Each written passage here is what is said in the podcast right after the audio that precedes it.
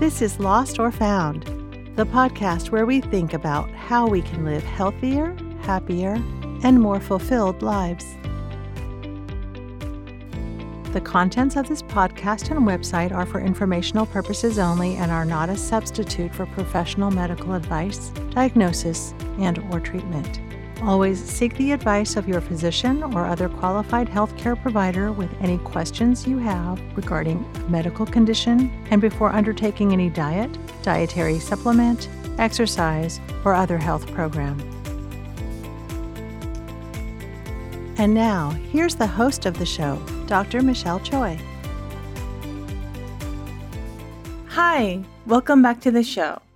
On today's episode, I'll be speaking with Rabbi Eli Cohen about Kabbalah and Jewish mysticism. It's a fascinating and thought provoking conversation as we talk about God and how God can be understood and described. It was during this interview, when we were sitting outside in my backyard, that a bird almost landed on my head during the recording. It still makes me laugh thinking about it, as I initially tried to maintain my cool during the interview, but really thinking, what the hell was that? But it was really shocking feeling the bird's sudden flap of its wing on the top of my head, almost like a slap. All of us have sat outside, some of us have been pooped upon, but how many of us have had our heads as landing bases for our feathered friends? Granted, my head is really big, and one could describe it as a lot of surface area, but still, it was remarkable and unforgettable. During that moment, we had to take a break because I think it was visible that we were both shocked. I was shocked as I didn't see the bird coming. However, in that interview, it's apparent that the sounds of the birds are everywhere. They were really everywhere that day, chirping and singing their song. Rabbi Eli had mentioned that the Torah reading of Shabbat Shirah had just passed, and that it is custom to feed the birds just prior because they offer praise to God for the miracle. The chirp of song is a beautiful talent of birds, and we acknowledge this gift by giving them food. After the day had ended, of course, I was back in my thinking place, my bathroom. Imagining the toilet here could also be appropriate. And as I thought about what had happened with the bird on my head, I started reading. Birds have a powerful symbolism, and they are an inspiration to us to aim higher and reach our goals despite the obstacles that we face along the way. They are considered messengers from the spiritual realms and they symbolize peace, transformation and growth, and freedom. Although I heard the birds all around me that day, and it's evident on the audio, I really ended up listening when it came so unusually close, shockingly close. Since I need some encouragement in this new path that I'm creating for myself and have my own uncertainties, maybe it's a reminder for me to just keep on walking from a spiritual friend. Anyway, that's how I decided I would like to describe that unforgettable moment maybe a spiritual high five, my forehead and the bird's wing. I attended elementary school in a largely Jewish community in Queens, New York, such that once a week the majority of my class attended Hebrew school together, walking from our public school to the synagogue after school was dismissed. I don't think you could have met another Asian who so badly wanted to be Jewish than me. I didn't understand religion so much then, but in my child's mind, I wondered if it was possible to ask my parents if I could also attend. Hanukkah always seemed so amazing to me as well, getting a gift every day. And today, I'm excited to have the chance to discuss Kabbalah, the most famous form of Jewish mysticism, as an attempt to understand God, God's world, and essence with Rabbi Eli Cohen. Rabbi Eli Cohen serves as a spiritual leader of Chadeish Yameinu, the Jewish renewal community of Santa Cruz. He received ordination in January 2005. In the lineage of his teachers, Rabbi Eli brings a strong commitment to bridge religious and progressive values and to carry the depth and joy of Jewish spirituality and practice into the emerging paradigm.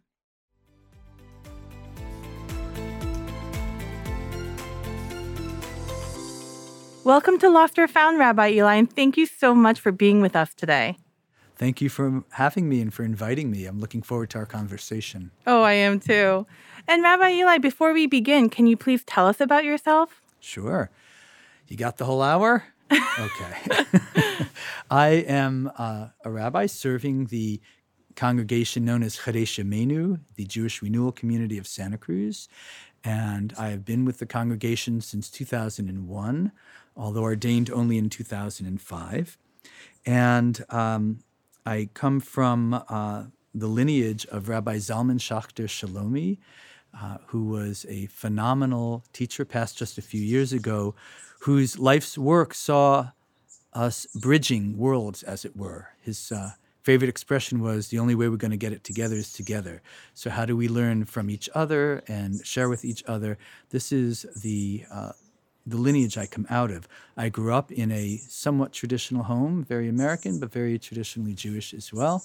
And so I bring that uh, along with me, as well as um, some progressive activism when I was both in high school, even college, post college. So all that comes together to inform um, who I am and what I do. I love that, that we're going to do this together, together. And Rabbi Eli, as we talk about the Kabbalah today, can you explain to us what the Kabbalah is and the difference with the Torah? Sure.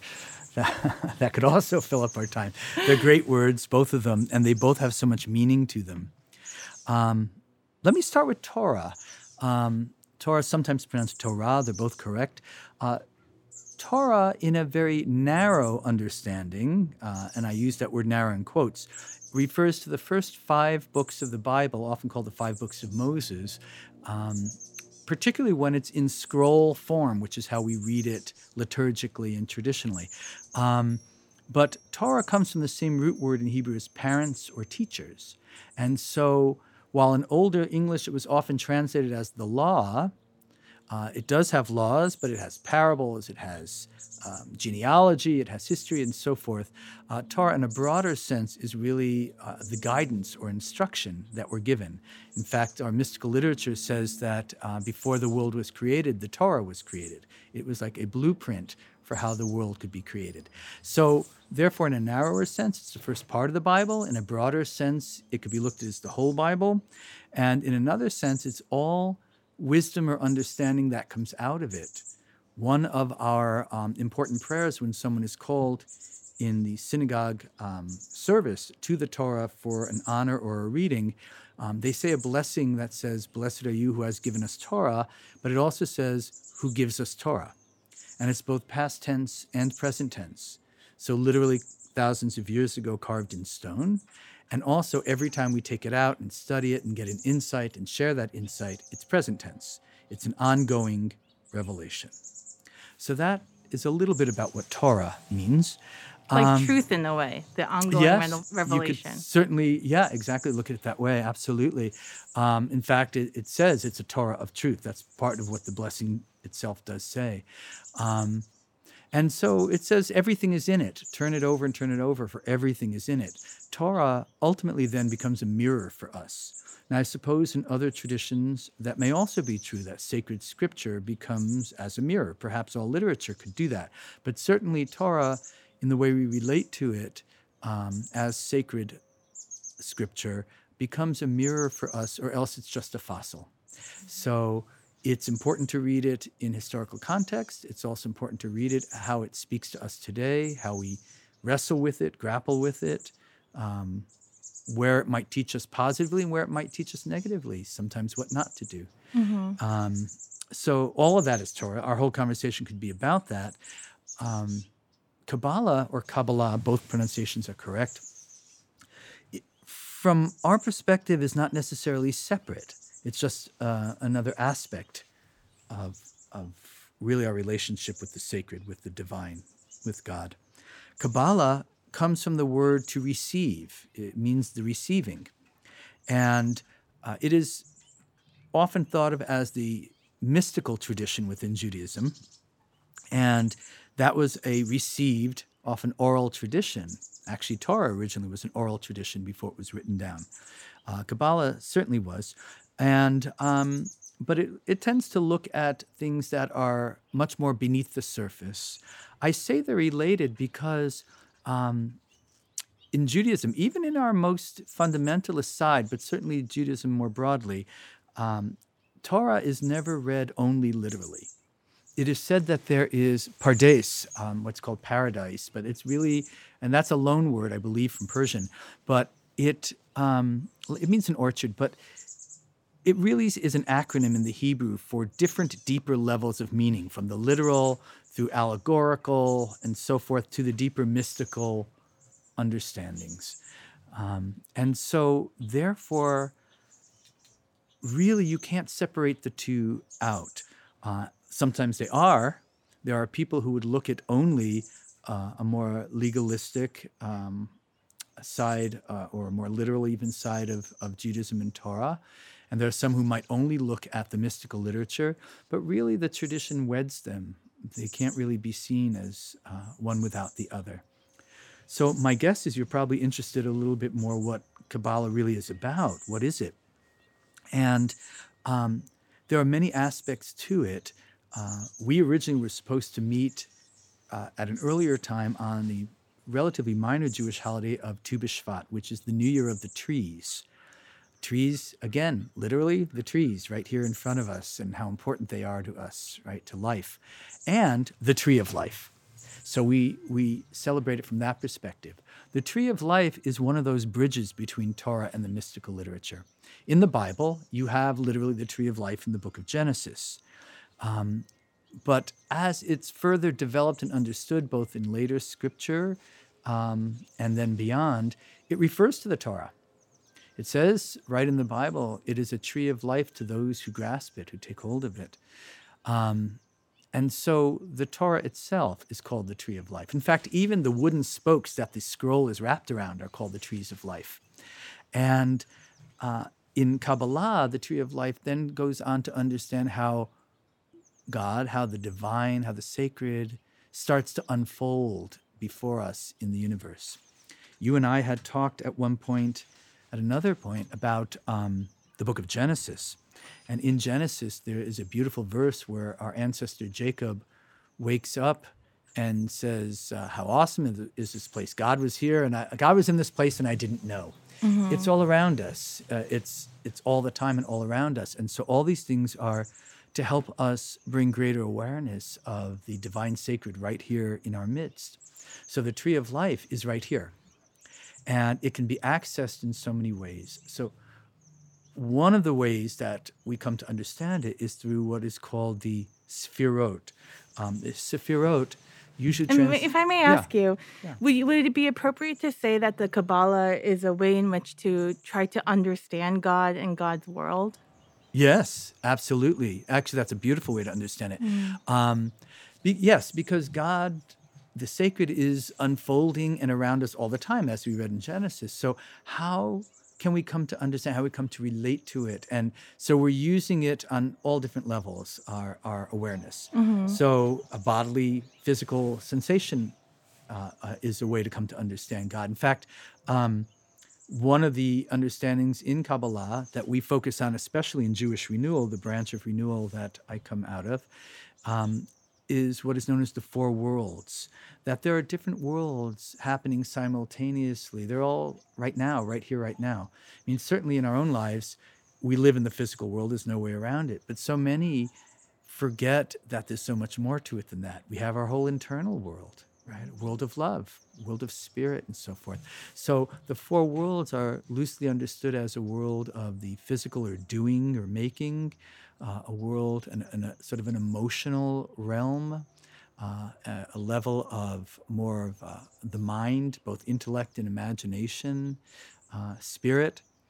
They're often seen hierarchically, but they're not. They're all contained within each other, these four worlds.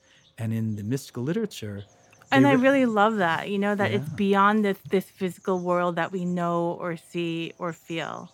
Yes. You know? Yeah. And it's kind of is you know, it sounds like in in a way Kabbalah could almost be a way in which to commune with God or all these realms. Beautiful, yeah. Um, we often spend time in our tradition, I believe in Christian traditions too, and certainly in Islamic traditions, talking about the name of God or the names of God. So much could be said about that. But one understanding for us of the name of God are these four worlds. Mm-hmm. That is the name of God. In other words, all existence is a way to come to understand God. Nothing is devoid of uh, a possibility of approaching and coming to understand God mm-hmm. that way. This is again where the mystical and the more mainstream, you could call it uh, normative understandings, are the same. There's a divine spark in absolutely everything. And our job as spiritual beings, our job as Jews or as religious, whatever perspective you come from, is to liberate that spark. In other words, to connect with it so that it can be reunited with the one. Mm-hmm. Uh, so, yes, I would say, in answer to your question, absolutely, it is a way for us to understand that and relate to it. It's interesting what you say in terms of the the body, and then the you know the body, the mind, the emotional world, the spirit world, because I think we disservice ourselves so much by only recognizing one, and many of us don't even live in our bodies, like our minds are elsewhere. Yeah. But to not recognize the other realms. Yeah. How much more could our lives be enriched if we see all of that? you really tap into something that again bridges the mystical and uh, more normative practice that I would love to mention for you. We have something called a mitzvah or a mitzvah in our tradition, mm-hmm. mitzvot being the plural usually. Um, often translated as commandments, and it is commandments, the divine commandments, or we might call it the divine imperatives. How does our relationship with God, our relationship with the sacred, um, really call on us to act in this world? And therefore, these mitzvot, these commandments, are a way of bridging the spiritual and the physical. Um, uh, so, for example, every everything in the physical world becomes an opportunity for us to make this connection, which is why um, we say a blessing before doing almost any act, whether it be uh, ritual. Oftentimes, it's understood as ritual commandments and ethical commandments. Um, Ritual ones, perhaps being, for example, um, reading the Torah or lighting the Sabbath candles and so forth. Whereas uh, ethical ones might be seen of as uh, perhaps giving charity or um, treating your fellow human being with kindness.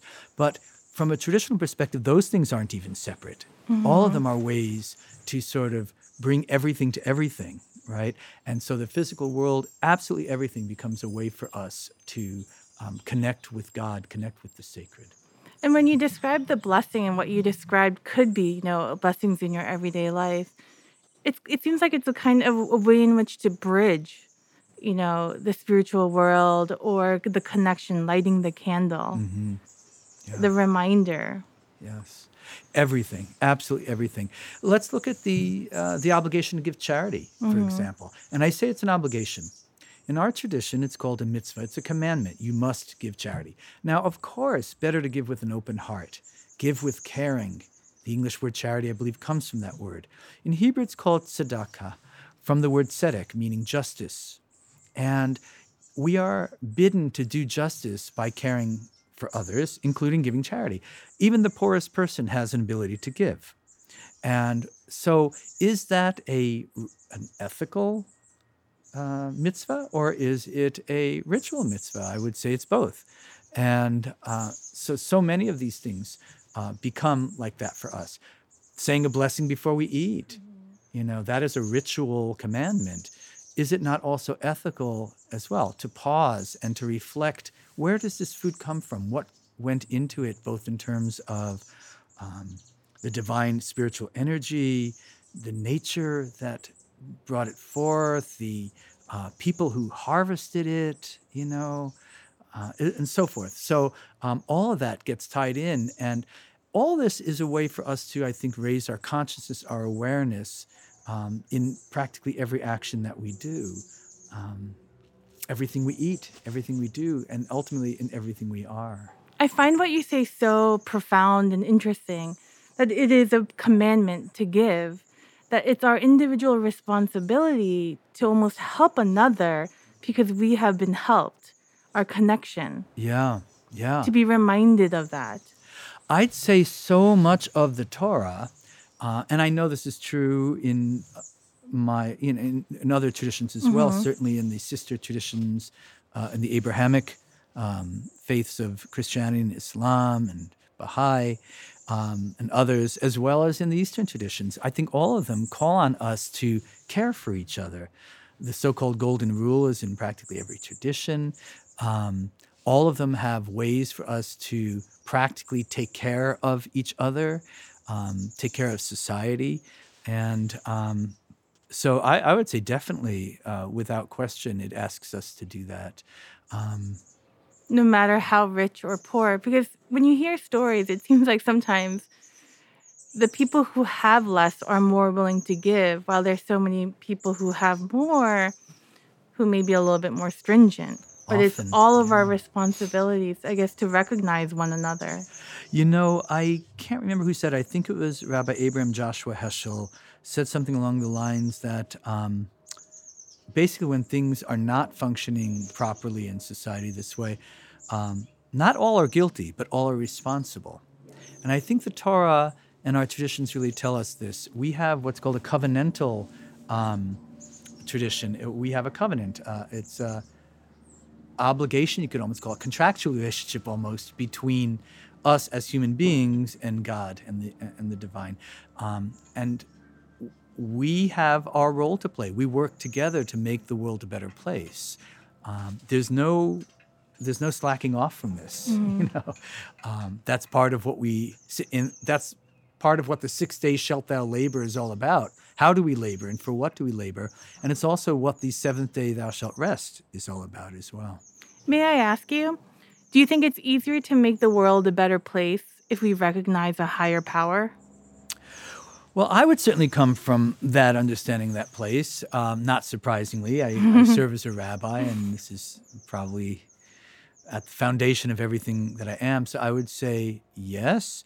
Um, but I would also say not necessarily because there's so many ways to come to that understanding and what that even means. I mean, this certainly ventures into a whole discussion of what we mean when we say God, um, or even spirit or spirituality. There are people who do tremendous good works in the world who do not believe in God either because they're coming at it from a atheist or agnostic place, Or a be- love standpoint? or a love stamp, or they're in a tradition that doesn't, uh, as my Buddhist friends often remind us, you know, it's a non-theistic, uh, non-deistic tradition. So, um, I, I, so I would say not necessarily so, but I certainly believe that when we really scratch the surface, we're kind of pretty close to saying the same thing. At least that's my perspective.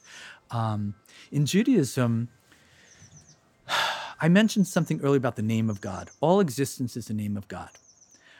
The name of God is one. It says right there in the Bible, it's all one.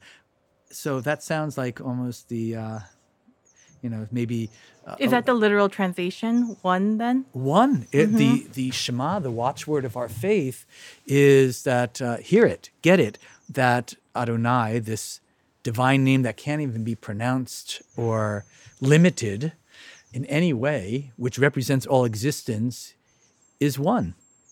Um, so that's why oftentimes depends on how we understand God. Within a very Jewish understanding, all existence becomes the name of God.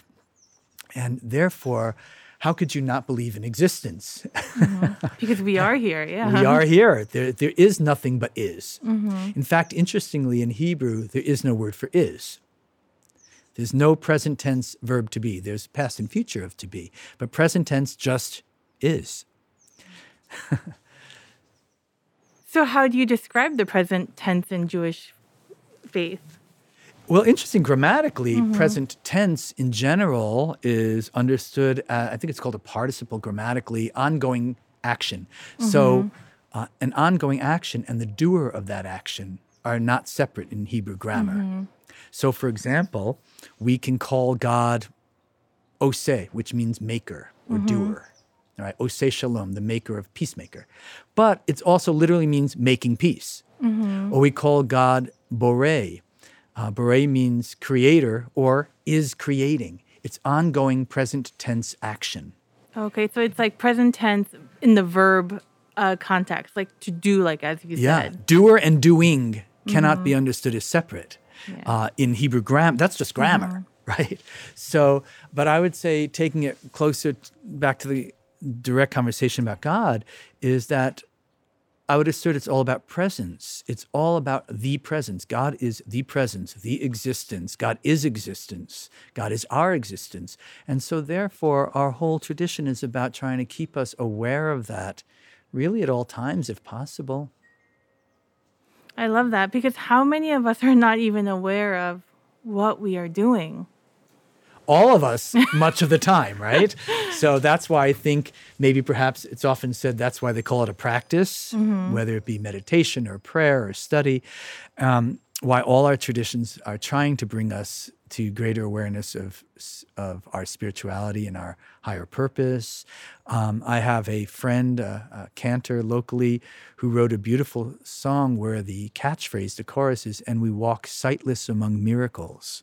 Such a beautiful phrase. Um, it's it's all there all, all around us, just like we referred to with Jacob in Genesis. God is in this place, and I didn't know. You know, uh, Hebrew, the Torah originally is written without punctuation. Punctuation and also what's called trope, the cantillation, chanting marks were added later based on it being an oral tradition. But if you think about it, punctuation is inherently an interpretation. So um, if I were to say, God was in this place and I didn't know, as opposed to God is in this place and I didn't know, right? So orally, you can hear how the grammar, how the punctuation would shift, right? Mm-hmm. And they mean very, very different things. Um, but all of those are true. Yeah, I love that because I just can't see life being as so difficult if we knew that God or one was all around us. You know, that there are sightless miracles. Mm-hmm. You know, like to know that there's it, that to know that there's meaning to being hopeful. Mm-hmm.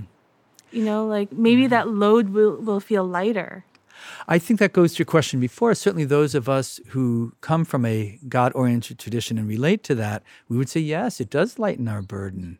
Um, it's often said, many of my Christian colleagues will often remind you, cast it upon God, cast your burden.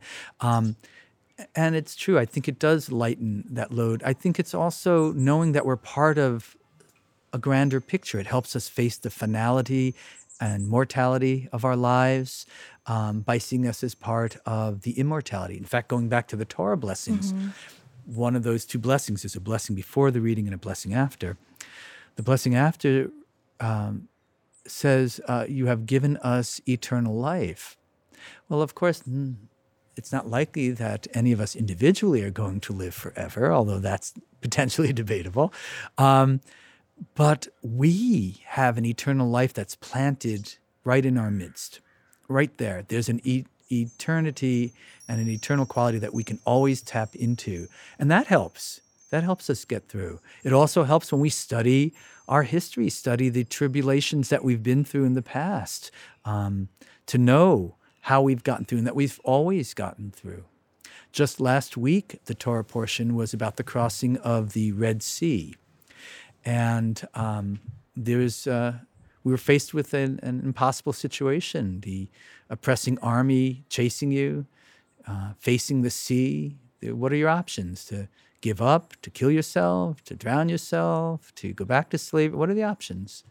And faced with the impossible, and yet miracles it teaches us to occur. And somehow we got through.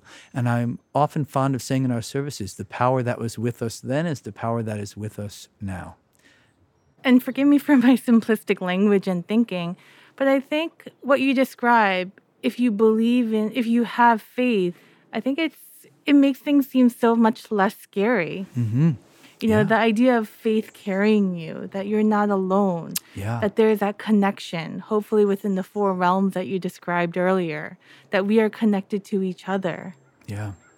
Uh, yes, without question, I agree with you. I think for those of us who have a faith tradition, drawing on that faith, maybe if you don't have a faith tradition, drawing on the faith in humankind ultimately or whatever it is. But I would agree with you. Faith does get us through. It helps. It makes all the difference. In Hebrew, the word truth and faith are somewhat related. And in fact, uh, out of that uh, crossing of the Red Sea, um, comes a prayer that is in all really our prayer services, morning and evening, every day. Um, that reminds us that there is this power that we can tap into. And it's preceded by the word truth or truth and faith sometimes. Uh, in Hebrew, the word faith and the word belief are related words.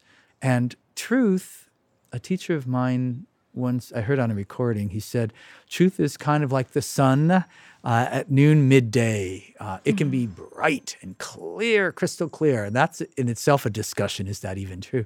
But faith, he said, is like the moon. It waxes and wanes, and sometimes it's barely perceptible, barely hanging on, but it comes back, and that's the nature of faith. Mm-hmm. It it does return. The light does grow again. And the plan to ride it, and knowing that, you know, the waxing and waning will come, but you you have strength to ride it. That's right. And I loved what you said. You know, even if you don't believe in a higher power, if you believe in humankind as a whole or the idea of what we could be.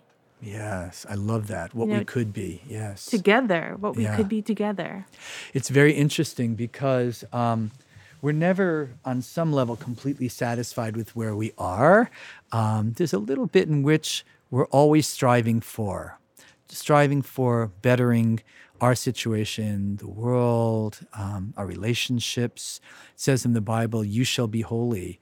Um, doesn't mean we aren't also holy, but we shall be. It is something to constantly be striving for. Um, so, yes, I would agree with you. And I think our faith does help us do that work.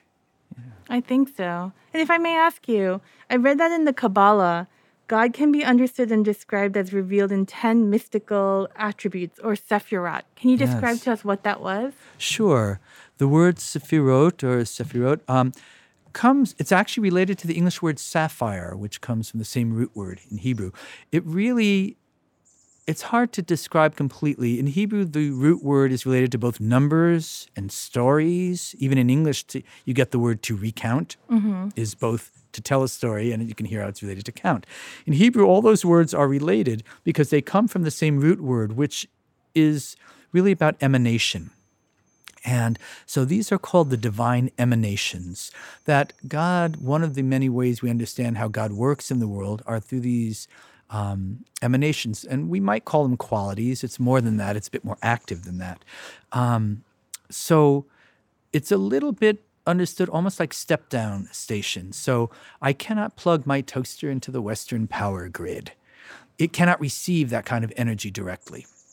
However, it can be stepped down so that it can be received.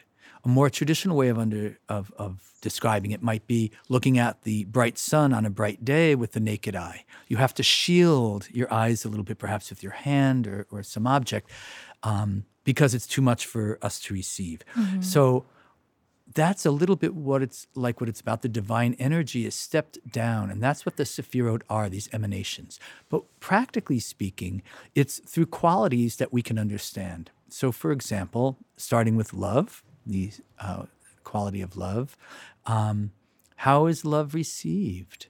You know, uh, how can it be received in a healthy and holy way?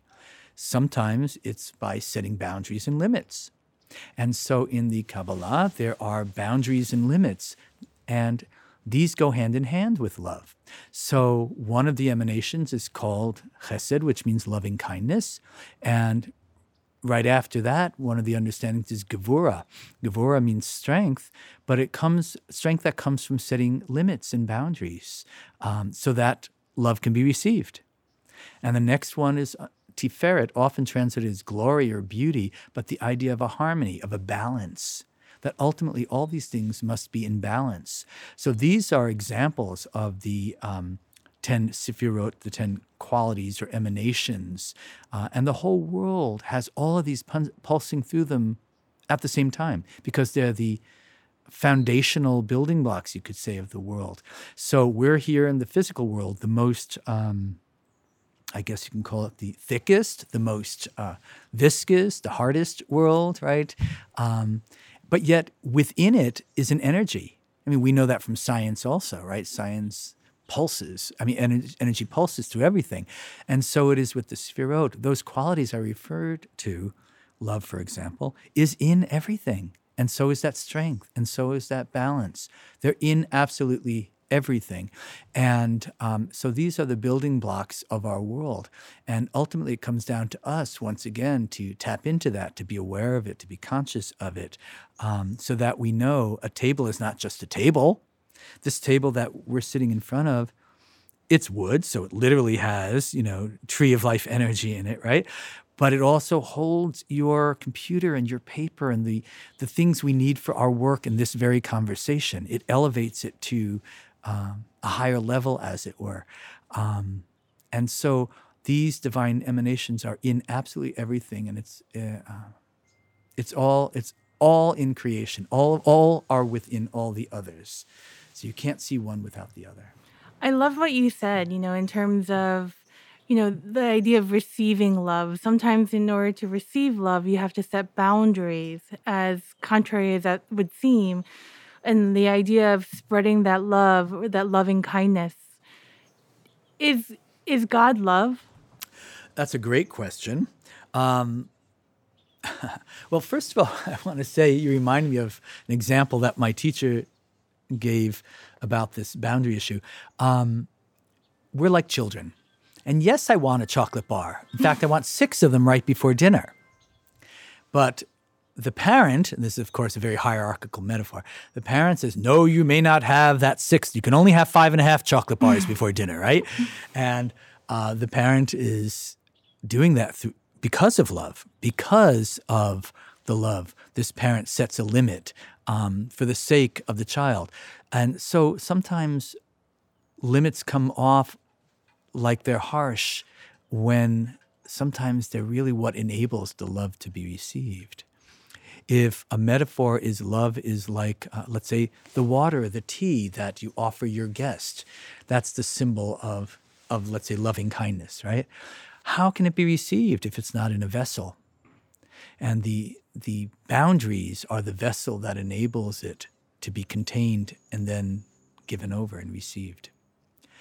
Is God love? and I loved what you said about that because, and I, I totally absolutely agree with you. Sometimes with love, in order to really, I guess, grow that love, sometimes protection is needed. And I guess we in life we need to figure out when that protection is necessary because how many people are there in life who help others sometimes to exhaustion, but the person that they've denied is themselves. Yeah. Like giving love in an empty vessel. It doesn't make sense overall, you That's know. Right. Or someone who's abused who doesn't set the boundaries and continues to be abused. Mm-hmm. I think when one's love is being questioned or not repleted, I think one needs to think about that. Great. I'm so glad you brought it up that way. In fact, um, when we was talking about the sefirot, these emanations earlier, the third one that I had mentioned, often uh, understood as balance or harmony, is also associated with compassion, the place of compassion. Now, sometimes people would want to associate that in the realm of love, and all of them are related to all of them, obviously. But in this understanding, it's compassion because compassion is that balance of love and its containers. Um, the Hebrew word, and this is true in Arabic too, for compassion comes from the same word as womb, a mother's womb. It is this contained unit in some way so that that love can be received and nurtured. Yeah. So is God And love? I love that, by the way. yeah, As and a yes, mom, I'm sure God you love? would relate to that. Yeah. Um, yeah. Uh, I, I liked the question, is God love? Because it's often put out there that God is love. And I'm not going to argue with that. Who's going to argue with that? But I would say, if I would quibble a little bit, we might more likely say love is a uh, an aspect or reflection or an emanation of God. It's one of the ways God works in the world. God is beyond just love, you could say, although that is at the core of our connection to God. That's why I mentioned it first. In the understanding of the Sfirot, there are some that are very abstract, but there are some that are called the seven lower Sfirot that are really uh, almost more tangible in this world. And it begins with this word chesed, which means loving kindness. Um, and so that is a way in which God works in the world. Love is a way in which God works in the world. And one of our um, doorways or, or avenues for us to connect with God uh, whether it be through acts of kindness, through feeling states. You know, as I'm speaking, I'm remembering how I speak with children sometimes about God. In Hebrew, the word for spirit is the same as the word for wind. And I think that maybe in English there's a connection too through the Latin. I think inspiration, bringing mm-hmm. the spirit in, but then there's also respiration, right? So it's obviously related. In Hebrew, ruach, which means spirit, is also wind. And I'll sometimes say, Can you see God? Can you see the spirit? And um, most people would say you can't, or you know, it's hard to answer. But if I say, Can you see the wind? the kids almost always will say yes. I can see the leaves blowing. I said, Ah, you're not seeing the wind, you're seeing the effects of the wind. You're seeing how it interacts with the world, how it is felt, right? And so it is with spirit. I can't necessarily see it, but I can see how it works in the world. And so it is with these first of the emanations, with love. I can't see love, but I can see love because I can see how it works, how it comes through you, how it comes through my own act of kindness, how um, how it manifests. I can feel it, but I can't necessarily see it directly. I only know how it works. It, it, it reminds me of another place in the Torah where God, uh, where Moses says to God, "I want to see you, uh, see your face," and God says, "You cannot see my face and live, but you, I will pass before you. I'll pass, allow all my goodness to pass before you." In other words, we can see the effects, we can see how spirit, how love, how God moves through the world. And in this way, we can be so moved. I love that. And I love how you described how love is one of the ways in which God works in our world. What are some of the other ways? Is spirit one of them then? Spirit, mm-hmm. um, also limits and boundaries is mm-hmm. also an aspect of God, even though that often feels harder or harsher. Um, you would think that the word no is not part of God, but maybe it is. um, yes, because, well, or so, uh, I'm always uh, careful of saying part of, because, you know, this is my training is mm-hmm. kind of like, God does not have parts. God mm. is the ultimate simplicity. It's all one, right? Um, but certainly how God works in the world is through no as well as through yes. In fact, the commandments are said to be both positive and negative commandments. Thou shalt do this Thou shalt not do that. And thou shalt not do is also really important, right? So the golden rule, as we talk about sometimes, um, you know, often said to be do unto others, right? Uh, in uh, one of our ancient sages formulated it in the negative because it's very practical for people in some ways, and it says a lot. That which you don't like, or we wouldn't have done to you, don't do unto others, right? Or basically try and have a, a, a real awareness and a caring of others. So there are things in which we um, need to restrain from and hold back in order that love be received. And so, yes, that is a way God works in the world. God works through um, eternity, God works through uh, the magic of form and shape. Uh, God works through righteous acts. So all of these are the way God works. In the world. Coming back to what I said earlier, God's name. What isn't God's name? In my classes, I often will say to people, "Who are you?" And get a volunteer, and I'll say, "Who are you?" you say, "I'm Michelle." that's not who you are. That's your name. Your name is a symbol word, a handle for who you are. Um, who you are is a whole lifetime of experiences and relationships and interests and so forth. And if that's true of our finite lives, how much more so is that also true of the infinite and eternal?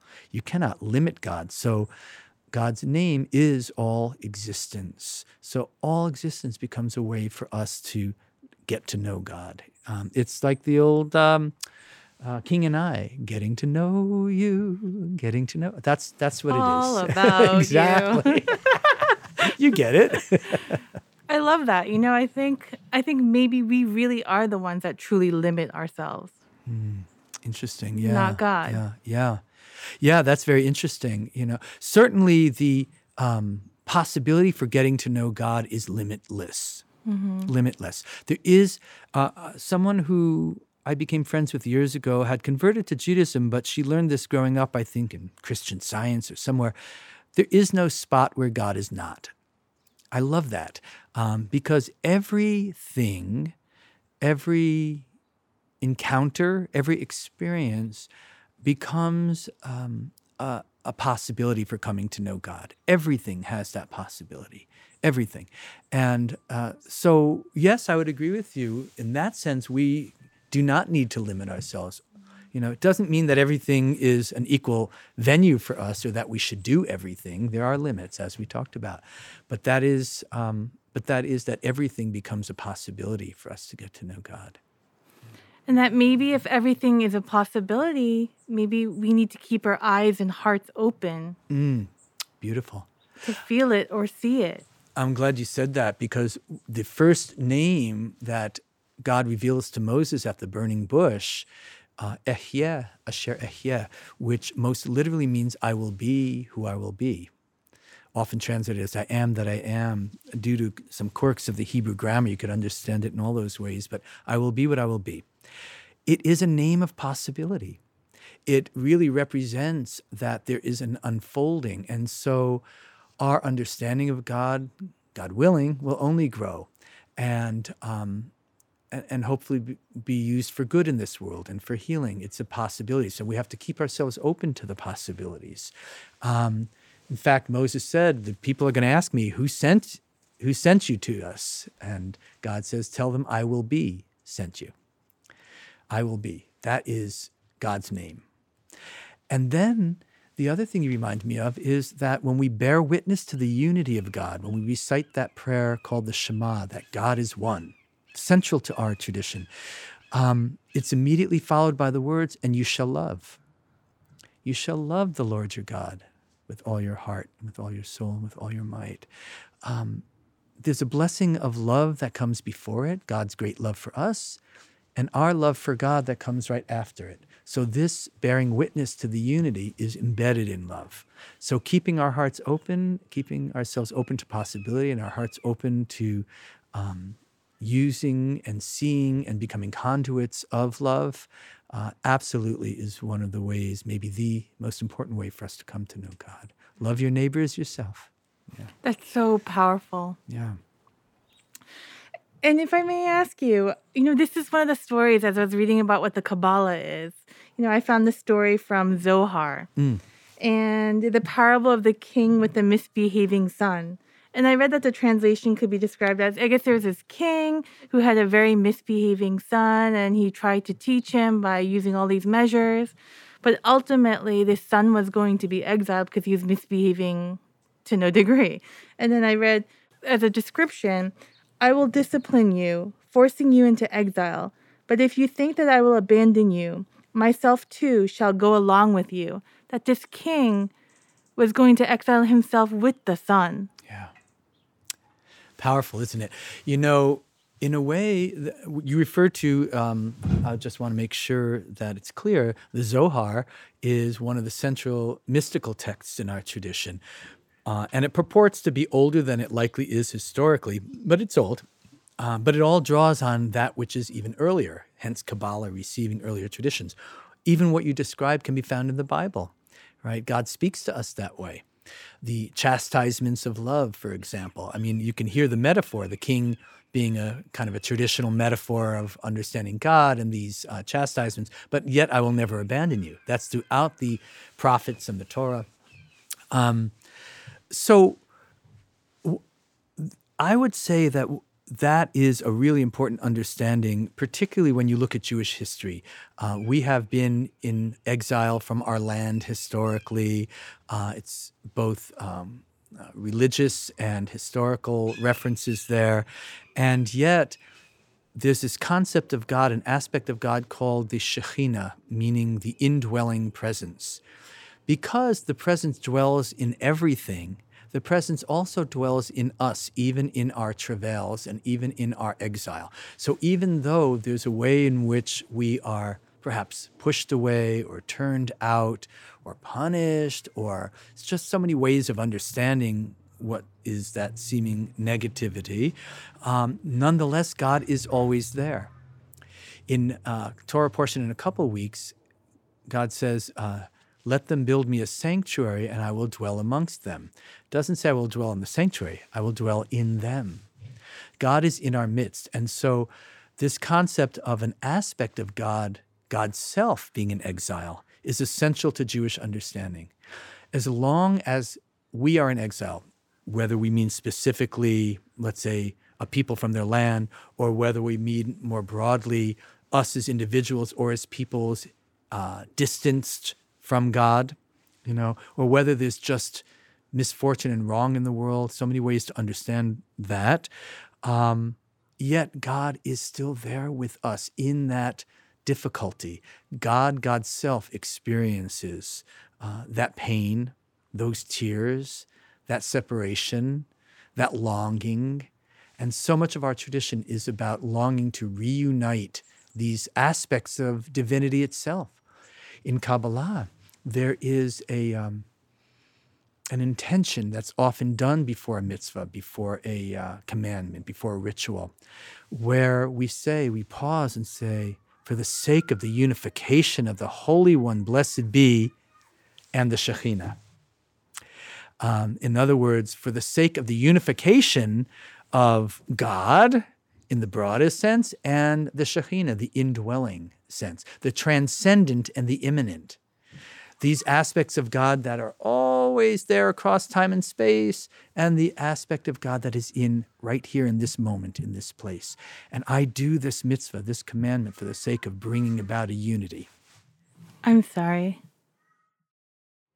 So um, we paused there for just a moment because there was some noises from your kids coming from screaming. the house, screaming, Screaming and perhaps distracting a little bit. It almost highlights exactly what we're saying on some level.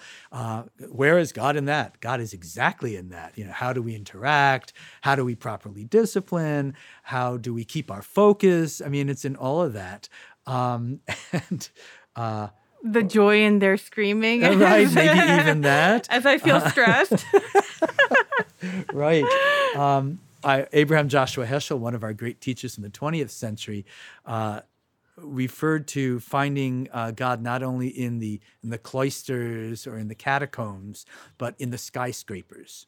In other words, in the everyday, practical, difficult, muddier stuff of life. That's where we can also find God. And uh, so Easier said, but that's our challenge, isn't it? And I loved your description because even that parable, you know, it just seems like the relationship with God is multi-directional. Mm-hmm. You know, the humility of the son, knowing that he's not alone, or the humanity from the king yeah. or God. Yeah.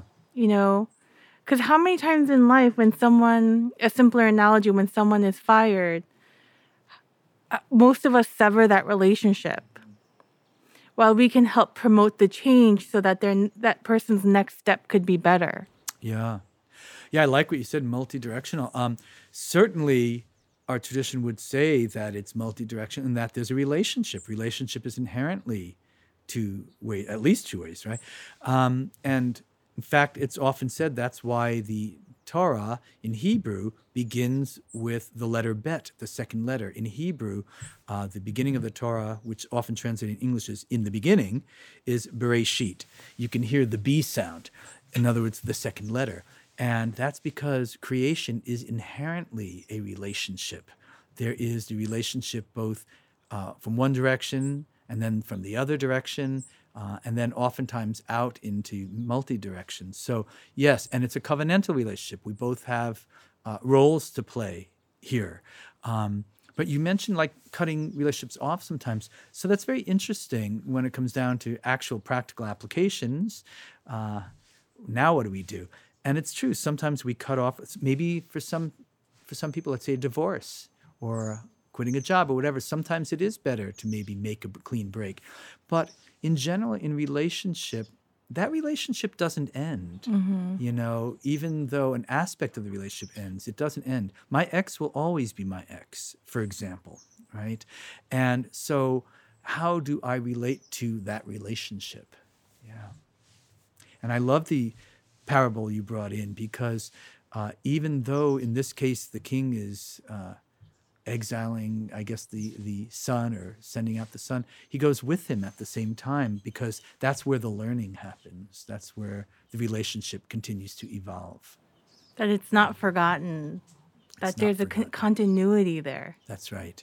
That's right. Uh, one of the prophets, um, you know, often uh, speaks to relationship to God as if it's a lover relationship. Now, that's problematic sometimes from a modern sensibility. Uh, there's a certain sexism in the language and uh, speaks of divorce. Um, but he also says, I will betroth you to me forever. I will betroth you to me in, you know, justice and righteousness and in love and compassion. I will betroth you to me in faith, and you shall know God. It's I love beautiful, that. isn't it? It is Yeah, beautiful. yeah. Traditionally, um, one says that every morning when putting on one of the ritual prayer items. Um, and as you wrap this around one of your fingers, it's often seen as like uh, every day recommitting to your um, betrothal relationship with God. It's beautiful, beautiful, also a metaphor. It is true. And, you know, I try to say prayers almost every day. And one feeling that I get when I say them is that I never feel alone. As simple as that. That's one of the powerful things and beauties about prayer. A lot of moderns, certainly in my own community, often um, feel distance from prayer, uh, maybe in part because of um, misunderstanding or a lack of understanding about God, maybe because some of, oh, had a bird land on your head. That's awesome. Literally. Literally landed on your head. You know, the bird is often seen as a uh, metaphor for the Shekhinah, for the indwelling presence. And we long for that presence to land on us. And because we're in such um, hyper mode most of the time, it doesn't allow it to land. And look at that. I've never had that happen. It's powerful. The calmness of the situation allowed this bird to land on your head. That's I'm thankful amazing. for the lack of poop, but yeah. I'm very grateful Absolutely. this moment right now. Absolutely. But wow, what a beautiful symbolism. That's great. Uh, in fact, we off, there's an expression uh, on the wings of the Shekhinah, on the wings of the presence. Um, but uh, uh, remind me where we were. Um, I lost my I can't of- remember. That's good. So we're, we're meant to move on Yeah. from it, perhaps, I guess. But um, uh, that was that was so beautiful just now. I loved seeing that. Um, and I didn't know you mentioned this a little bit earlier, um, but the tree of life. Mm-hmm. I didn't know that it was the central Kabbalah teaching, the tree of life, the imagery that we see everywhere in Santa Mm-hmm. Yeah, Cruz, the yeah. tree of life. Yeah. Can you explain what that is? Yeah. Um, so again, it's uh, it's in the Torah as something in the perhaps mythical origins of all creation of the world that there is a tree of life right here in the heart of the garden, right? Um, and later in Bible it says that the Torah itself is a tree of life, and then the Torah blessings refer to itself as a tree of life. So in other words, there is a way to access um, perhaps that eternal quality of life uh, by way of our relationship with the sacred, certainly with sacred scripture. And so when it gets extended into Kabbalah, um, these divine emanations are called the tree of life, in fact. Um, those 10 sphirot are called the tree of life in Kabbalah. And so, in other words, these ways that God works in the world is called the tree of life. So, like Torah itself, tree of life, it's got a narrower uh, interpretation and a broader interpretation. Um, so you almost can't see them as separate. You almost can't see it as separate from life itself or from existence itself. I have a uh, running um, joke with a couple of my congregants because based on a spoof we did for one of our holidays, I had a character that no matter what the character was saying, it always came down to this person saying, It's all one, it's all one. And of course it is. That's exactly what the tradition's about. You, we can caricature ourselves in saying that, but ultimately that's what it comes down to. It's all one. There is an interconnectedness that stands between and within uh, you know, all existence. And that interconnectedness is another way of understanding God. Just like you say, uh, I wouldn't say God is love, but I would say God is found in love.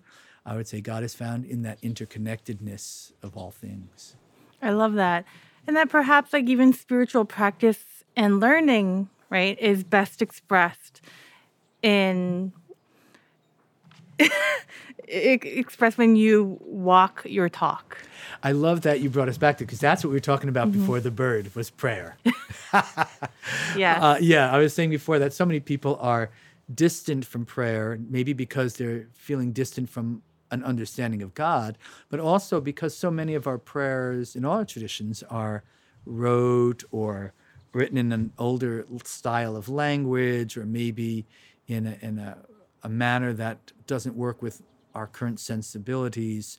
Um, but when we do open ourselves up to prayer, um, it does help. It does make us feel more connected. It does help us handle things uh, um, that we're not alone, that we um, have a power that we can tap into. It's a remi- A lot of times, prayer is a reminder to ourselves of what we already know. You know, in our tradition, it often describes again how God works in the world. One of our prayers is, um, "Blessed are you who evens the evenings." One of them is, Blessed are you who loves your people. One of them is, who saves.